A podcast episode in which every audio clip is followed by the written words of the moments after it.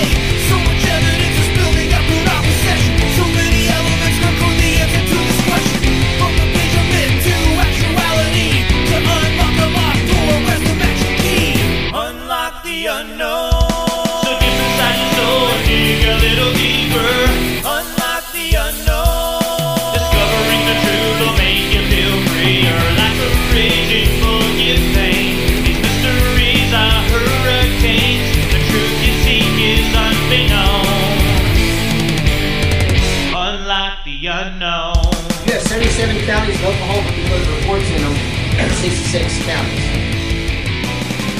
Cheyenne Indians call it Maps of Vista, meaning giant monster. These are some of the best cast that I've seen in a very, very long time. We're creating a river project. Uh, we basically focus our uh, investigations on the North Canadian River or central Oklahoma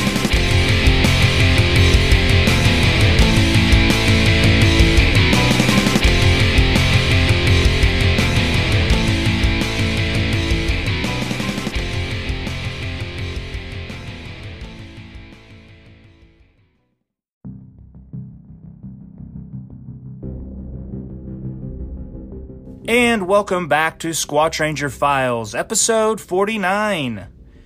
We do have a guest today, and I will interview our guest. His name is Evans Bailey. I'm going to bring him on in a few short moments. But first, just a few announcements. Yes, every once in a while we do bring on guest speakers and and we talk Bigfoot topics and what's going on in the Bigfoot world, etc.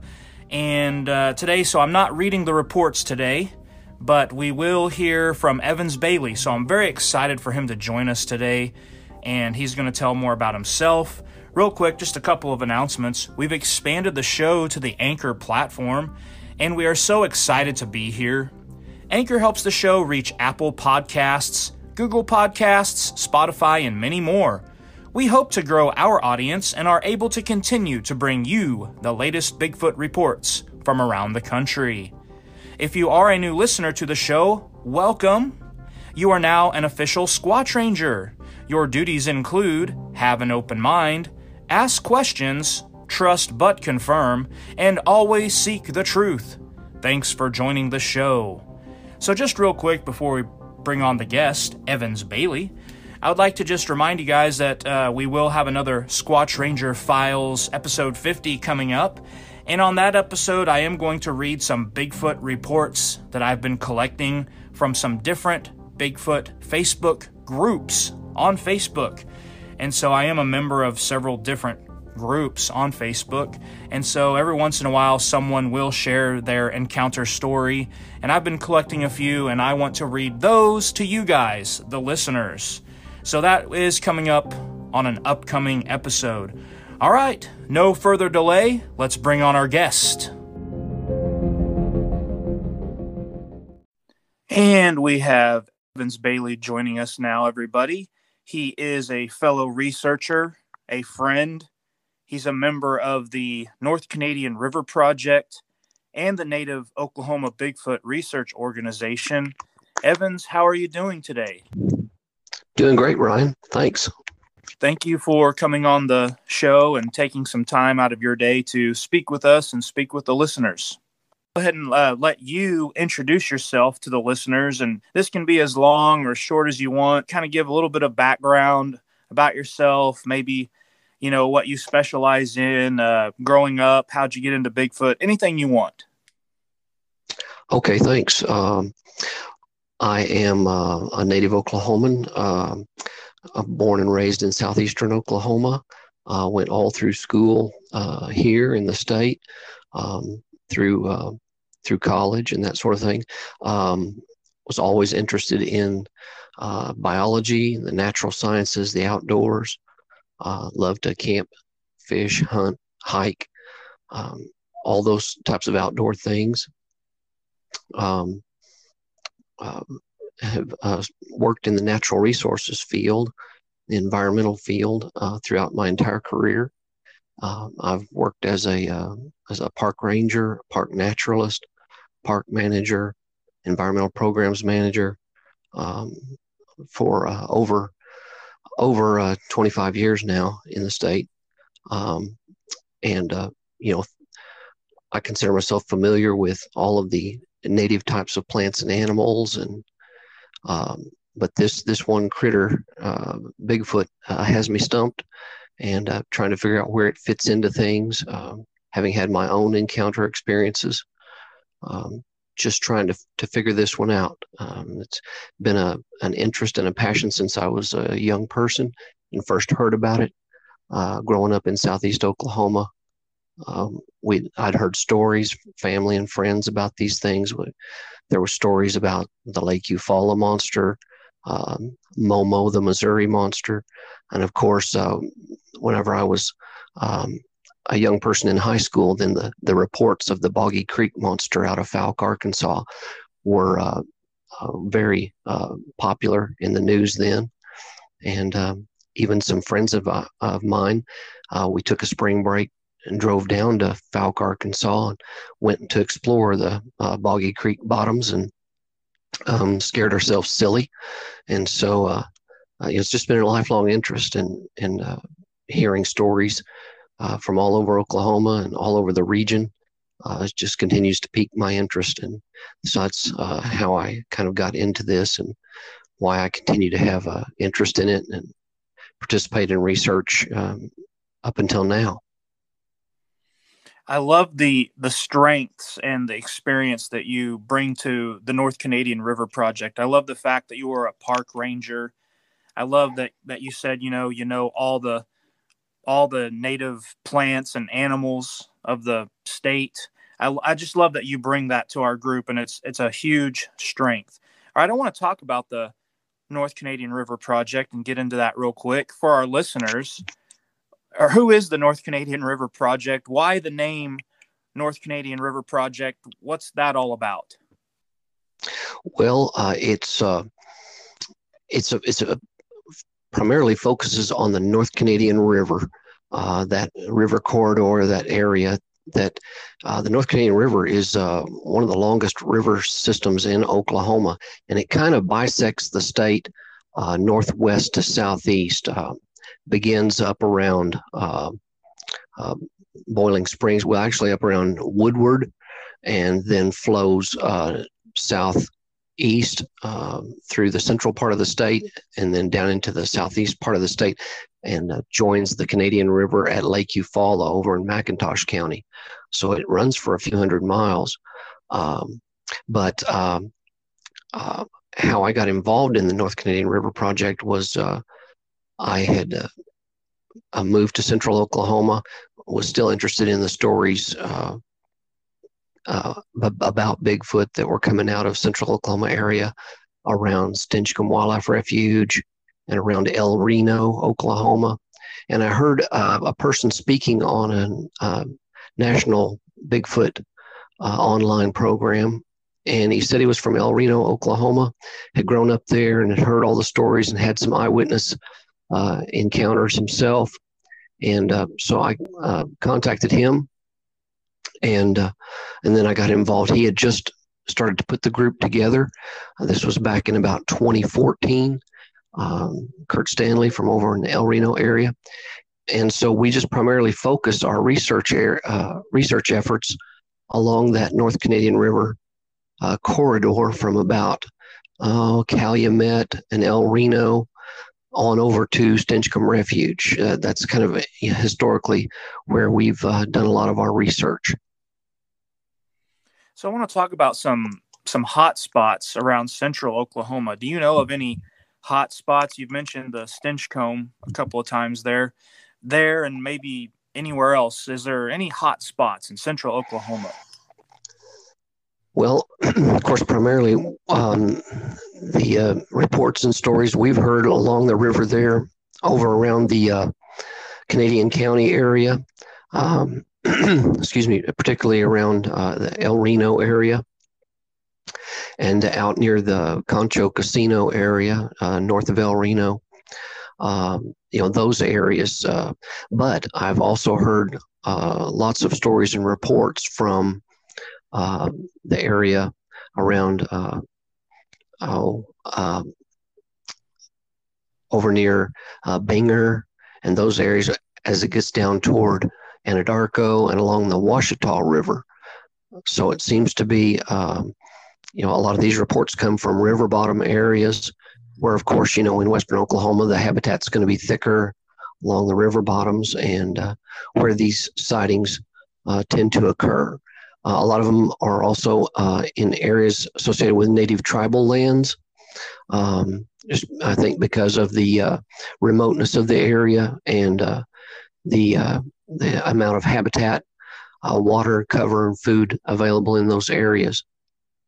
So, um, yeah, there's also been reports from the eastern part of Oklahoma County, over in the like Choctaw, Harrah, uh, in those areas. And we have some members of our NCRP group that uh, come from those areas, and uh, they have actually found some evidence um, in, along some creeks that lead into the river.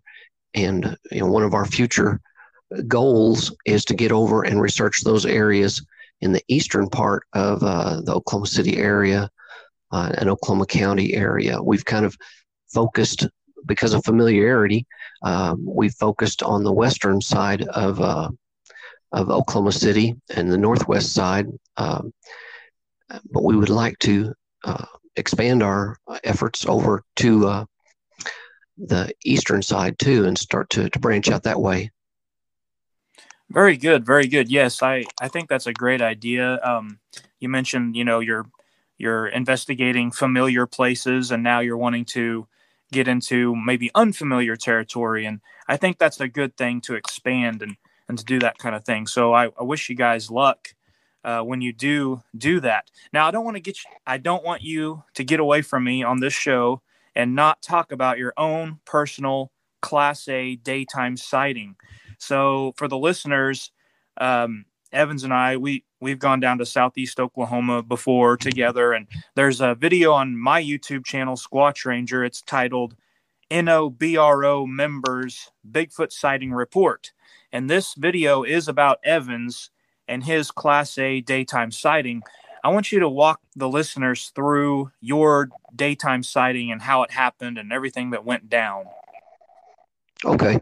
Well, um, this was back in about um, also around you know 2014.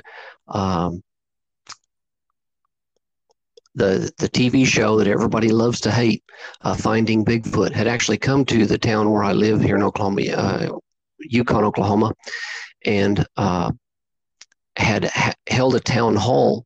Uh, they were focusing on the central Oklahoma area. In fact, they were did some film footage out in the um, Stinchcomb Refuge and, and other places around central Oklahoma. Just by pure chance, uh, my daughter and I heard that they were going to be having a town hall there in Yukon um, at the Express Ranch barn. And we uh, went out there, went out there early, and we were able to get seats in the uh, town hall meeting itself and it was just fascinating hearing all the stories, all the eyewitness stories from local residents. That really got me fired up. Um, then, uh, not too long after that, I attended the for the first time. Uh, my brother and I attended the Honobia Bigfoot conference down in southeastern Oklahoma, and you got to listen to all the fantastic speakers and uh, just you know uh, network with Bigfoot researchers from all over this region. And of course, that got us really excited. Then we found out that that the conference offered some expedition weekends uh, during the year, and so we decided we would come back the following spring and go on an expedition. Um, it was scheduled for May, and then it got rained out, flooded out. We had s- s- severe rains and flooding, and so it was pushed back till the end of June. So we went on that, and you know, my brother and I were expecting. We thought, well, if we hear some wood knocks, you know, that sort of thing, that would be fantastic. But when we went out in the evenings and uh, went to these these spots, um, from the get go, things were going crazy, and there were just sounds and noises from everywhere uh, that were just blowing our minds, um, and it was it was just amazing to us.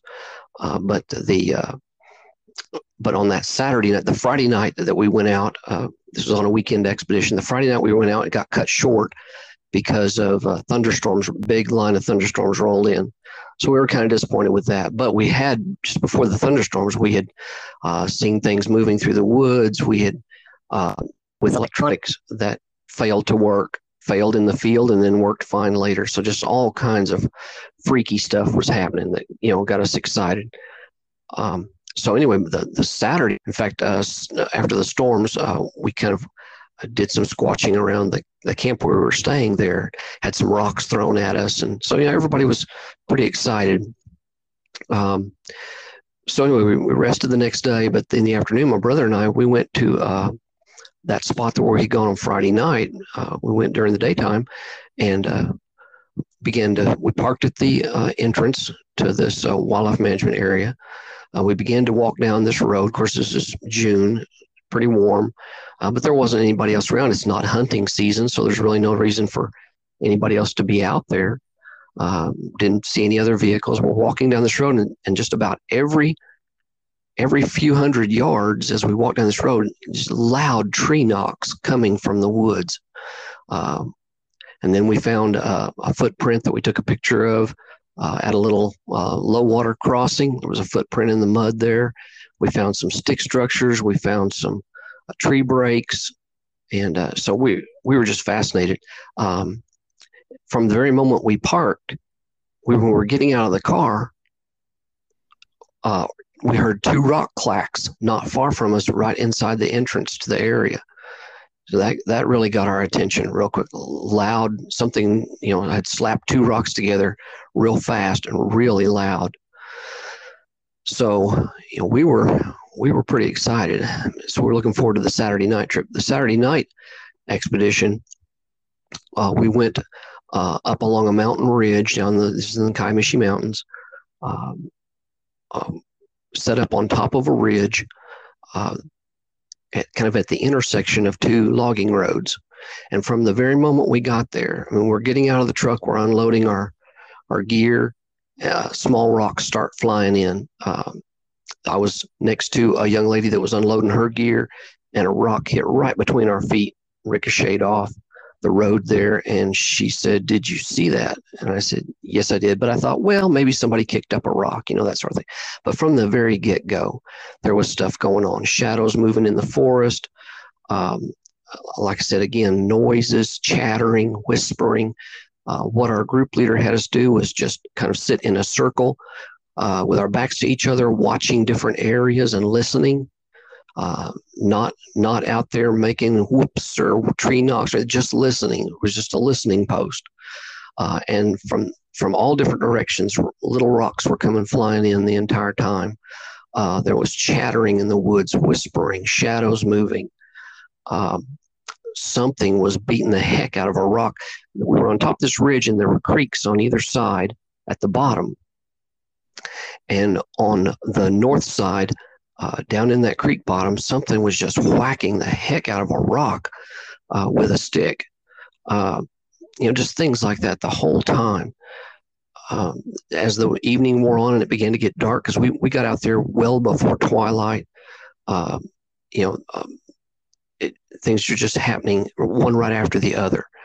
Um, at one point, I was wearing uh, the uh, parabolic microphone. I was wearing the headphones and, and walking up and down the road. Uh, our leader had said he'd heard some sounds down on this side, so go check that side out. I was walking down the road with the parabolic mic pointed toward the woods, and all of a sudden, this burst of of, of like huge static just just hit the headphones and, and really hurt my ears. And um, from that point on, it just seemed like uh, this sense of dread that I, I felt like if if we don't if we don't leave this area, something bad's going to happen. It just was like like this depression. Uh, so I wasn't sure what was going on there, but uh, I, it just really bothered me, worried me. Um, so uh, you know, since then, people have said, "Well, you were zapped or whatever uh, through infrasound." I, I don't know about that, possible, but I do know that uh, I got a feeling of dread after that happened. Uh, but anyway, I came back. My brother and I sat down. We were we were watching this one area of the logging road, the trail that the road that we had come in on, which was just a little two track dirt road, basically where the logging trucks moved up and down. Um, and uh, we were just watching the edges because the, the forest came right up to the side of the road on either side. It was thick, thick pine tree and, and hardwoods, hickories and oaks and that sort of thing. And it was uh, the sun was had already gone behind the mountain, but it was still plenty daylight. And I thought I saw uh, from the north side, north edge of the road, uh, about I was about 75 or 80 yards down where this little low water crossing was on the road there. I thought I saw a dark head or shape peek out.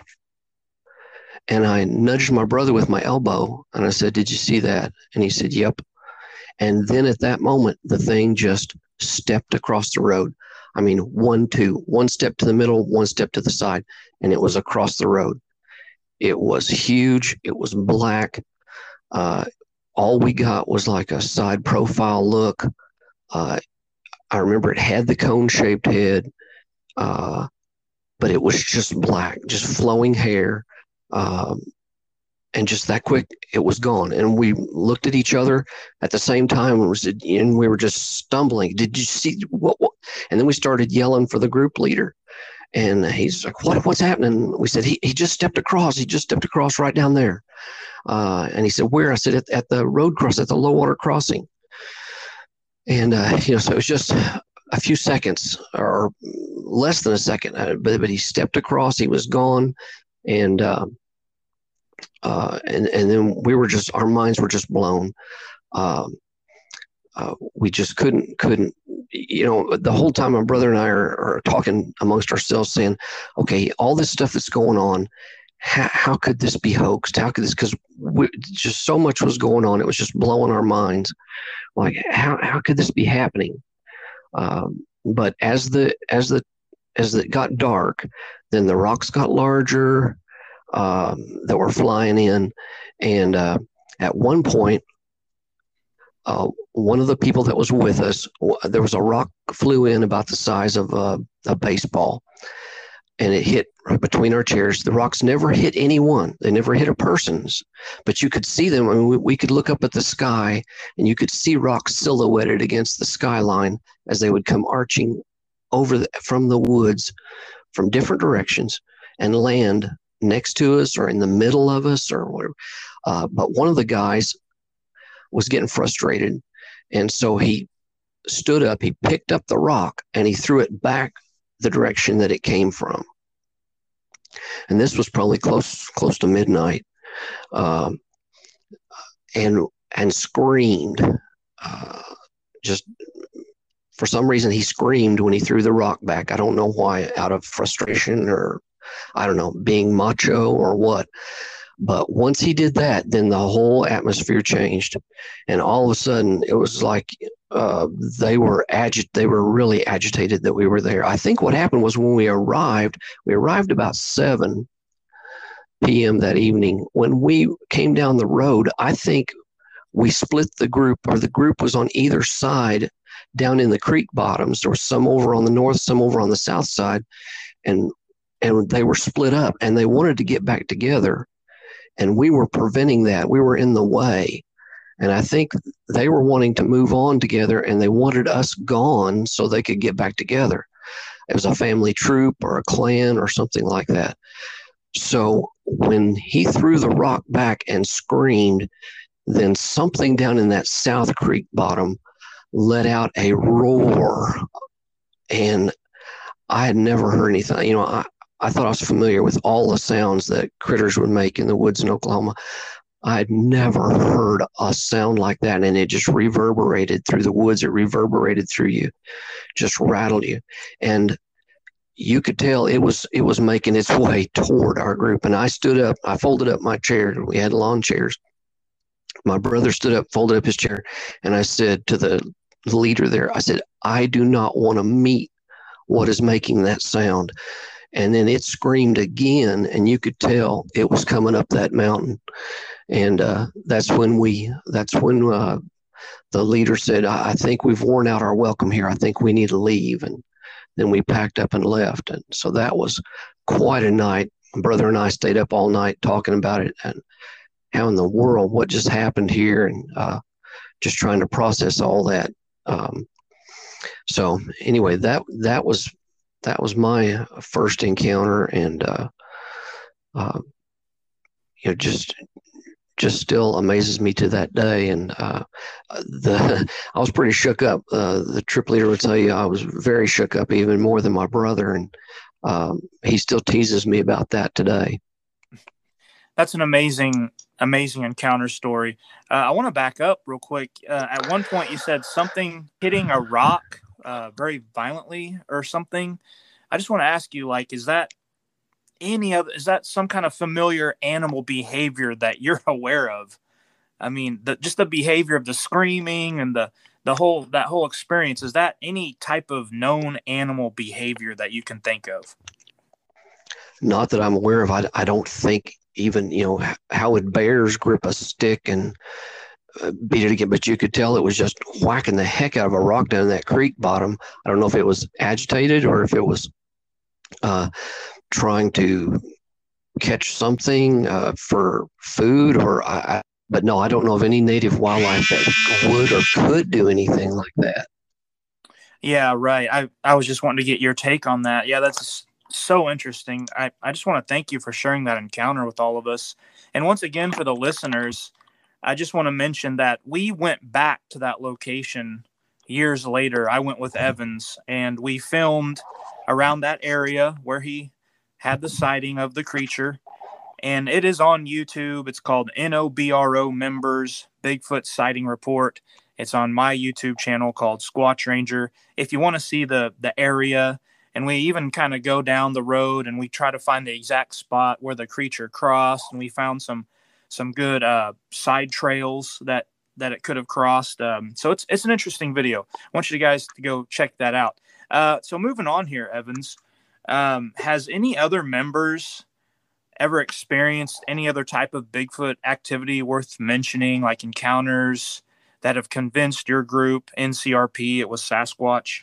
Uh, Kurt Stanley had some personal encounters uh, whenever he was uh, growing up, and uh, and even up until a few years ago around the El Reno area.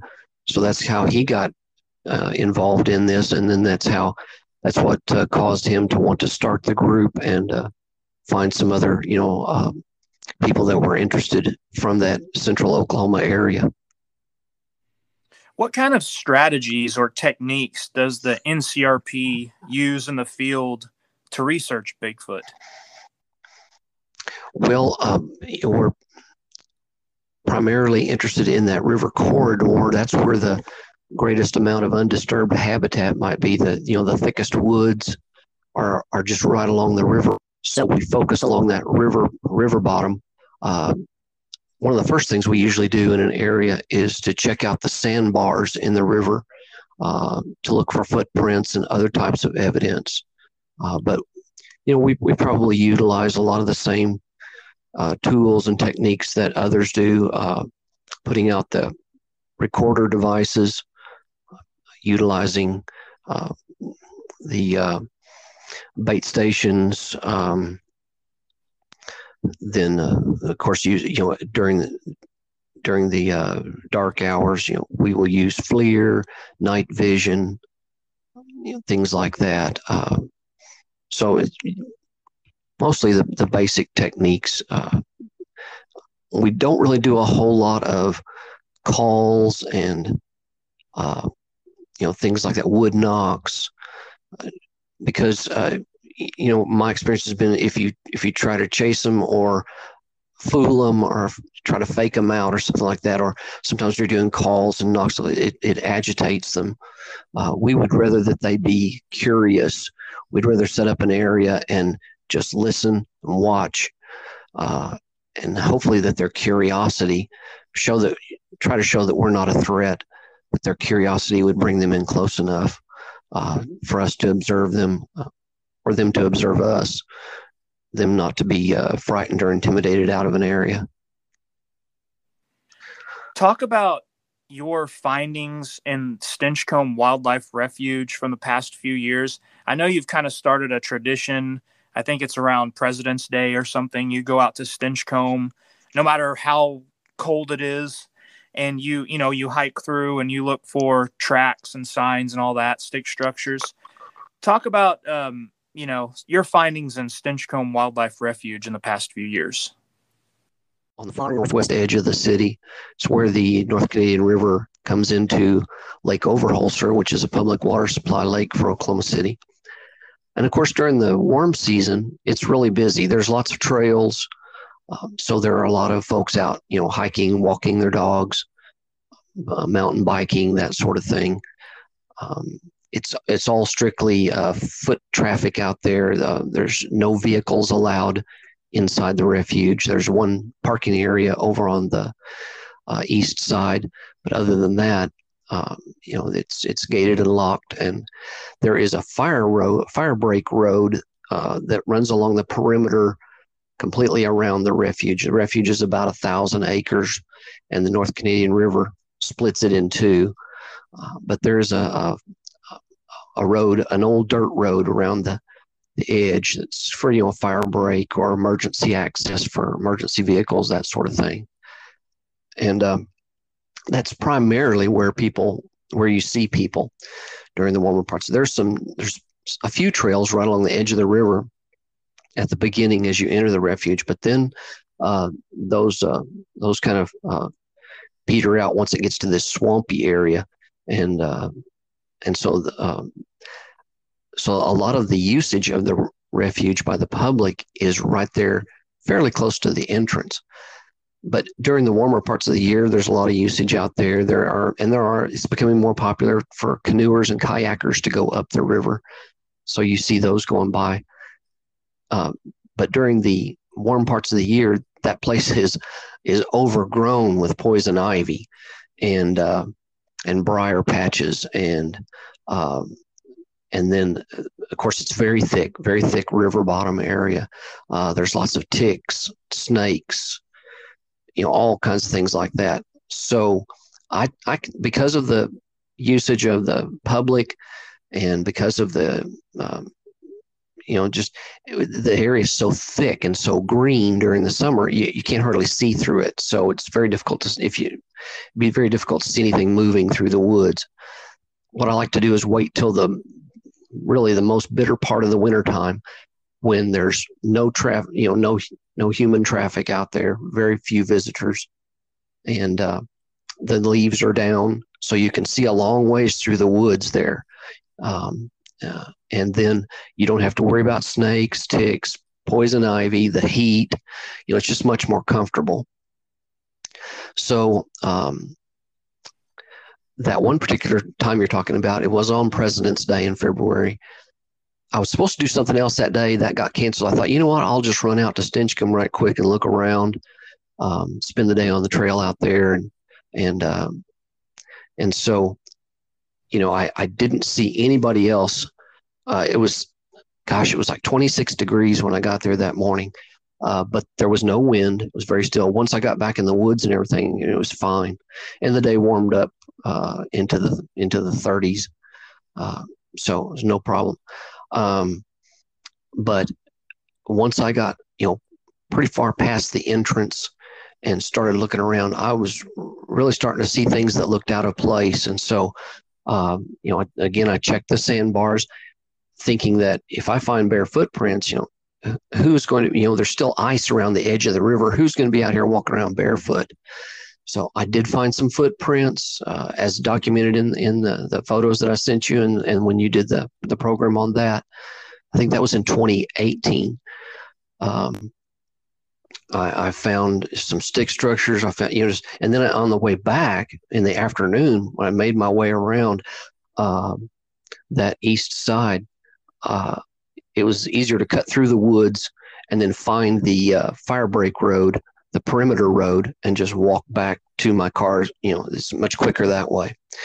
So I come out of the woods and I start down the road uh, back toward the parking area, which was still probably good mile and a half or maybe two uh, back to the parking lot. But I find a line of footprints, not in the middle of the road, but actually in the ditch. There's a little depression along the side of the road next to the woods. I, I see where it comes out of the woods, goes, runs about 20 yards, 25 yards, goes back into the woods, not anywhere near a established trail, just out of the woods, back into the woods and they're single footprints in a line, almost a straight line, about oh, six feet apart. They're deep. They're two, three inches. It, it had been wet. Of course, it, it had frozen, so the ground was frozen. I couldn't make any indentation in the soil, but evidently this, uh, whatever made these footprints, had come through when it was uh, had thawed out and was uh, warmer. Um, and the footprints are you know an inch or two deep down into the soil, uh, and they're they're I think they were about 14 inches long, uh, measured with a ruler. Uh, going down there, you know, way back in the middle of nowhere, and just that that tightrope line of prints, not side by side like or offset like when humans walk. Um, and that just stuck out to me. It just uh, looked so obvious and so uh, so weird that I, you know, took pictures and measurements and all that, uh, thinking, you know, who's who's going to be barefoot out here, walking through the woods where there's no trail, uh, and then, you know, when you when you're out there, you notice that all the footprints uh, from humans and then people walking their dogs and there's even some folks that uh, ride horses out there all of those footprints and tracks that you find are right down the middle of the road these looked purposefully and intentionally off the road in the ditch, in the bar ditch, or in this, you know, small ditch along the side of the road. Uh, you know, most people walk down the road. Why was this thing or person intentionally not walking in the road? Uh, so I don't know. That just stuck out and was was interesting to me. But yeah, just uh, for the middle of winter, uh, a February day to find all those things uh, was really exciting. And uh, so I still like to do a lot more research out there in the winter. Yeah, I I like I like how it's in the middle of the winter, so it's very cold. You said like around 26 when you first showed up. I like that it wasn't on any of the trails or the or the perimeter road you've taken me to to Stinchcomb since that happened, and it was my very first visit to Stinchcomb, and you introduced me. And that day that we went, we actually found a line of tracks, but it was along the perimeter road. It wasn't like what you're saying in the ditch, and it wasn't following any trails. Like these tracks we found were along the road, and and since then, I've I have I have a friend that lives around Stinchcomb, and he rides bikes back in there, and he has witnessed people um, taking their shoes off and walking and getting their feet muddy, but not in the middle middle of winter, but uh, around around Thanksgiving, uh, which would be a time you wouldn't think people would go barefoot either. But that that you got to we got to be careful as researchers to to watch out for that and and uh, to really to really know how to study a, a track and decipher if it's human or something else. But uh, I, w- I want to go ahead and move on from from that. But I, I love how you found those tracks at Stinchcomb on that day, and I, I like the context of it being, like you said, off the road in the ditch, not following trails. That is intriguing. Okay, so I want to I want to go ahead and move on to uh, the next segment here of the show. This is one of my favorite parts. I read a random Bigfoot report to our guest, and I get the guest's reaction. So I'm going to read you a short little Bigfoot report here, if you don't mind, and just kind of get your reaction, maybe uh, what you think of it or what it makes you think of, or if you've heard a, a similar story, whatever you want to say about it. Just some re- some remarks. So this was around 2000 to 2001, and it was at Shady Lake in Athens, Arkansas. So this report comes from Arkansas, uh, not Oklahoma. And I got this report from a young lady who she actually sent me three reports. Um, her encounter was actually a Class B encounter. Uh, the one I'm going to read to you right now is a Class C. So this, for the listeners, this is a report that she actually did not experience. She got this information from someone else. She's sharing someone else's story. So we're kind of passing on another story, and we don't have all the info and all that kind of stuff, but it's interesting. So she says this was about two years prior to her encounter. She says, I can't remember which. Uh, it was either a camp sponsor or a ranger in the same campground that they always stay at. So this camp ranger came by and warned warned us because a few months prior a lady said that a bear tried to take her toddler during the night. Basically, she woke up to what she called a hand grabbing her 2-year-old son's ankle and trying to pull him out of the tent. She screamed and whatever it was let go and took off. She stated that it had dark brown hair and fingernails. She said that it had long fingers, so, so she wasn't sure what kind of bear it was. I never thought anything more about it until recently. So I'd like to get your reaction, Evans, to this report, and if it makes you think of any other reports, uh, what what what's your reaction? But you know that the whole Ozarks area of Arkansas has historically had so many reports um, I, I just think those creatures have been in those Ozarks for a long time. There's, you know, um, there's the uh, stories coming out of there uh, where they're called the Ozark Howler, and just anyway, it's just so it's just a it's, it's not surprising at all that there would be reports of those coming out of there, especially in uh, the rural areas and uh, around lakes and campgrounds and that sort of thing what impressed me was the um, the eyewitness's description. You know, the lady that was camping with her uh, toddler, her eyewitness description of the physical attributes. She mentioned that it was a hand and not a paw. You know, if it was a bear, you would expect her to uh, say that it was a, a hairy paw with claws on it, but she actually mentioned that it was a hairy hand with long fingers and fingernails. It actually reached in and grabbed her toddler by the ankle. Uh, and so, and then she mentioned that it had dark hair instead of saying it had fur. So I think, although she probably didn't know, may, may had not even ever heard of uh, Bigfoot or uh, you know, whatever, whatever they call them. You know, uh, there was a lot of names in these rural areas and in rural states. They had their own names for these creatures uh, that before anybody had ever heard the term Bigfoot. Uh, they called them all kinds of different things, but uh, she might not have ever heard of that or been familiar with that, and so didn't know uh, that a Bigfoot or whatever you know even existed.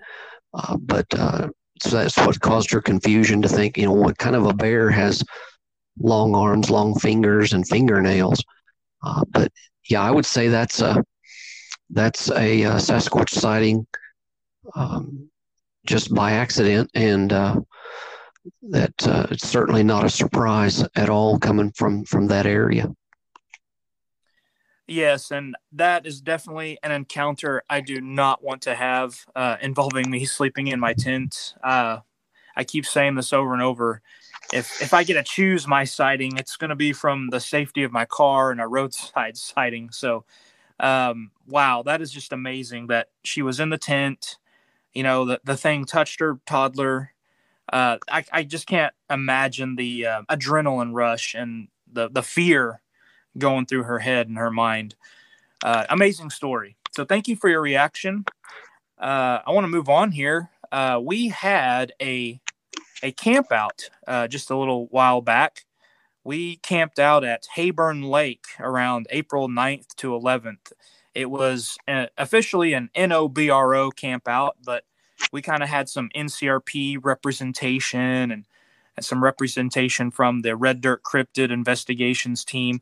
You were at the camp out. Uh, just give us an update, the listeners, an update of that camp out. What what happened? Uh, what did you notice? What what did we experience? What did we, you know, what what was your take? Oh well, I thought it was a fantastic weekend. We had a good turnout. Um, uh, the weather was a little bit crazy uh, with those uh, severe storms that came through on Friday night, uh, but we survived those and um, just uh, lots of woods, creek bottoms, that sort of thing. So some great habitat. Uh, I was I was impressed with that. I was impressed of some with some of the reports before we went. Some of the reports historically and recently that we had received, uh, even some landowners in the area that uh, had sighting reports. So we knew it was uh, uh, could be a really you know squatchy area before we went in there. I was surprised at how busy the lake was. I guess everybody's been so cooped up because of the pandemic that they were really ready to get outside. But the lake itself, the campgrounds were very busy. Uh, so we tried to get out and get away from those. I, I was really glad that you had done the research into the sighting uh, on the wildlife management area there to the south of the lake, and uh, that we actually got to visit that site and spend a, a, a good a good part of a, a, morning and afternoon looking in that area where there was a Class A sighting. Uh, you could definitely tell that there was rich habitat there. Um, with uh, plenty that could support that you know that type of a creature. Um, you know, we found some some evidence there, uh, possible footprints, uh, tree breaks, that sort of thing. Um, and um, then let's see. The of course the when the really exciting part was to try new things, and when uh, we had one of our members that had the uh, FLIR unit that he could mount on top of his vehicle and whenever we went out that night and drove those areas uh, using the FLIR on either side of the road to uh, look at the edges of the woods back in those really remote areas uh, and look in the creek bottoms and stop on the bridges and, and look. Uh, that was that was really neat. Uh, and then you all cast a possible footprint down near the lake shore, uh, back in one of the coves you know, we just we just found a, I think a lot of uh, areas that were encouraging that we really want to go back and do some more looking. Um, of course, that one scream that you and I heard about 4:30 in the morning Saturday morning, um, that couldn't have been anything else because it was one long single scream. The coyotes didn't start up. You know, it was just that all by itself, real just crystal clear. So um, um, then sitting around the campfire Saturday night, uh, we heard some uh, some more screams or roars, uh, yells that uh, were really interesting coming from the other side of the lake. So, um, all in all, uh, I think we identified some good areas we want to go back and look again. But uh, I thought it was very successful. There's just never enough time to get you know done everything that you want to do. What about your audio recordings? We we set out audio recorders. Um, I on mine I caught some turkey, some coyotes, um, some somebody driving down the road with loud bass music going, uh, and I also got what I think was a single wood knock around. I think it was around nine o'clock in the evening. What kind of stuff did you catch on your audio recorder? Uh, I I'm I'm just about two hours into uh, listening to the recordings. That's the thing about using an audio recorder. You know, um, lots of lots of folks recommend that, uh, but then you've got to you've got somebody's got to sit down and listen to every second of all that.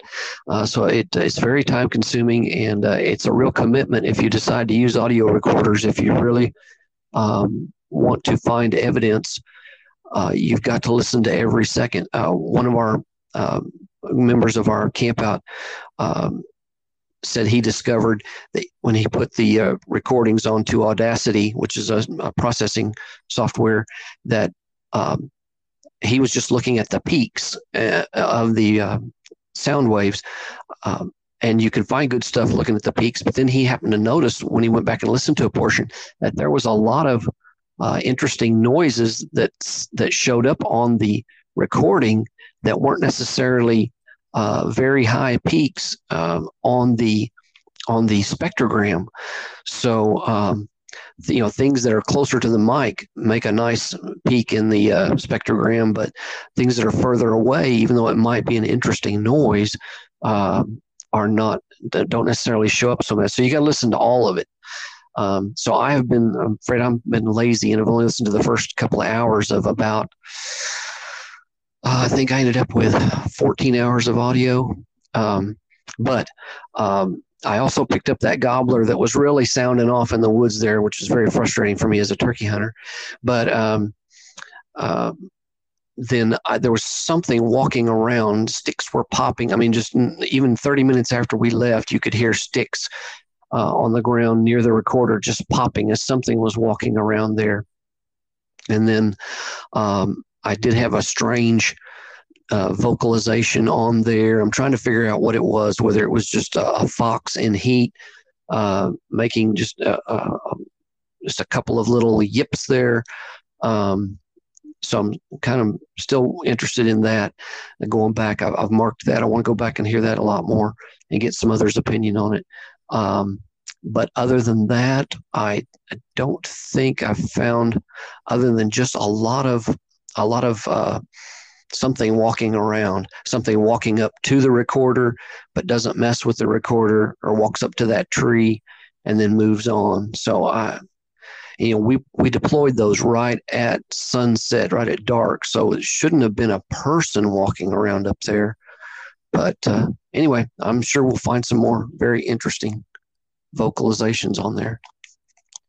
Yes, it was a, a great time, and I definitely want to get back soon, uh, whenever possible, and and do it all over again.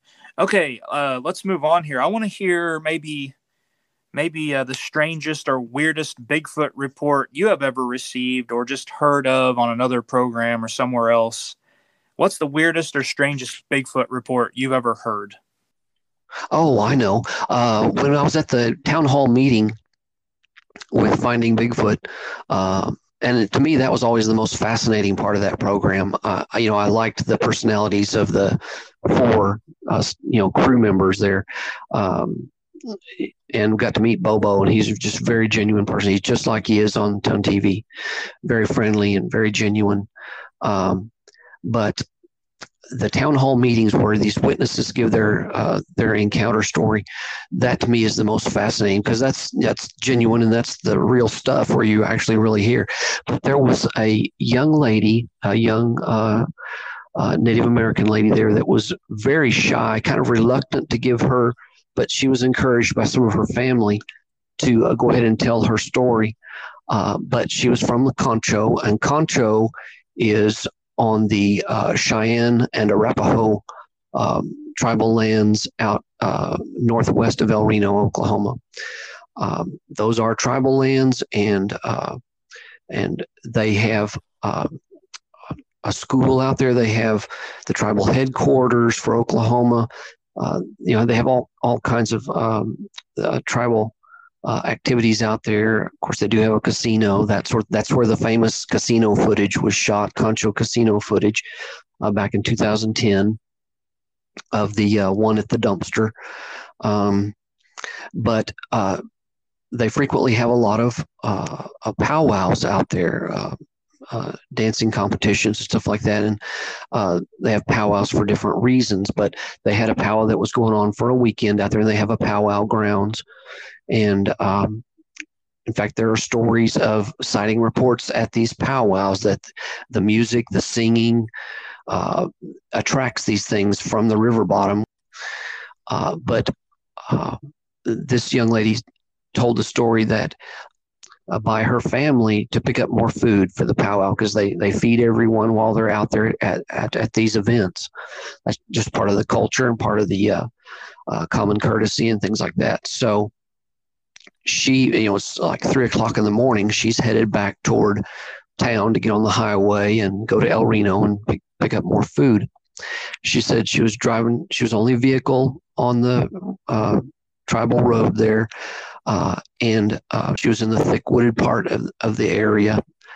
And she said she saw one of these creatures literally walking down the road. Uh, but she said as she got closer, uh, she wasn't really surprised. She thought it was a person walking down the road, but as she got closer, she saw that it had long flowing hair. But she said it was very tall and very thin, and uh, it had a very sad expression on its face. And she drove right past it very slowly. She was afraid to stop, but she could see it clearly in the headlights. She drove past it and she said it, it looked like it was sick. It looked like it uh, was in bad health and very old. And she said it didn't flinch. It didn't, it just looked at her and she said it had the saddest look on its face. She actually felt sorry for it, but she was afraid to stop. Uh, but she said it was probably over seven feet tall, but very skinny. And she said it, it looked like it was malnourished or starving. And so, um, you know, then she drove on and went to town. But uh, anyway, I, th- I thought that was one of the, the strangest stories I'd ever heard. Yeah, yeah, I've never heard that story. I'm glad you're sharing it. It's first time I'm I'm hearing it, and that's what's neat about this is, you know, not all the the stories on those town hall meetings make it to the cut for the television um, the television program uh, to be broadcast everyone. So that's kind of neat getting to hear the your memories of the stories from the town hall meeting of finding Bigfoot because not all of them make the cut, like I said. Right. So, I think her I think her story was actually on there, uh, if I remember from watching really? the program. Okay. Yeah. have to go yeah. back there and, and listen again because I don't recall that one, but very cool. I um, think they edit. I think they edited it pretty short, but uh, but yeah. And what was fascinating was, uh, you know, as soon as the taping of the show was over uh, at the town hall meeting, then uh, immediately people were just gathering around all these people that had given their um, their eyewitness testimony of their sightings, things like that. You know, and just to hear them uh, just to ask them questions and go through it again is just just fascinating. Yes, that that would have been an amazing experience. Um, so I'm I'm very happy for you that you got to go there and experience all that. Uh, we're we're running short on time here. We got a few minutes left. I want to get to a few more questions before we say our goodbyes.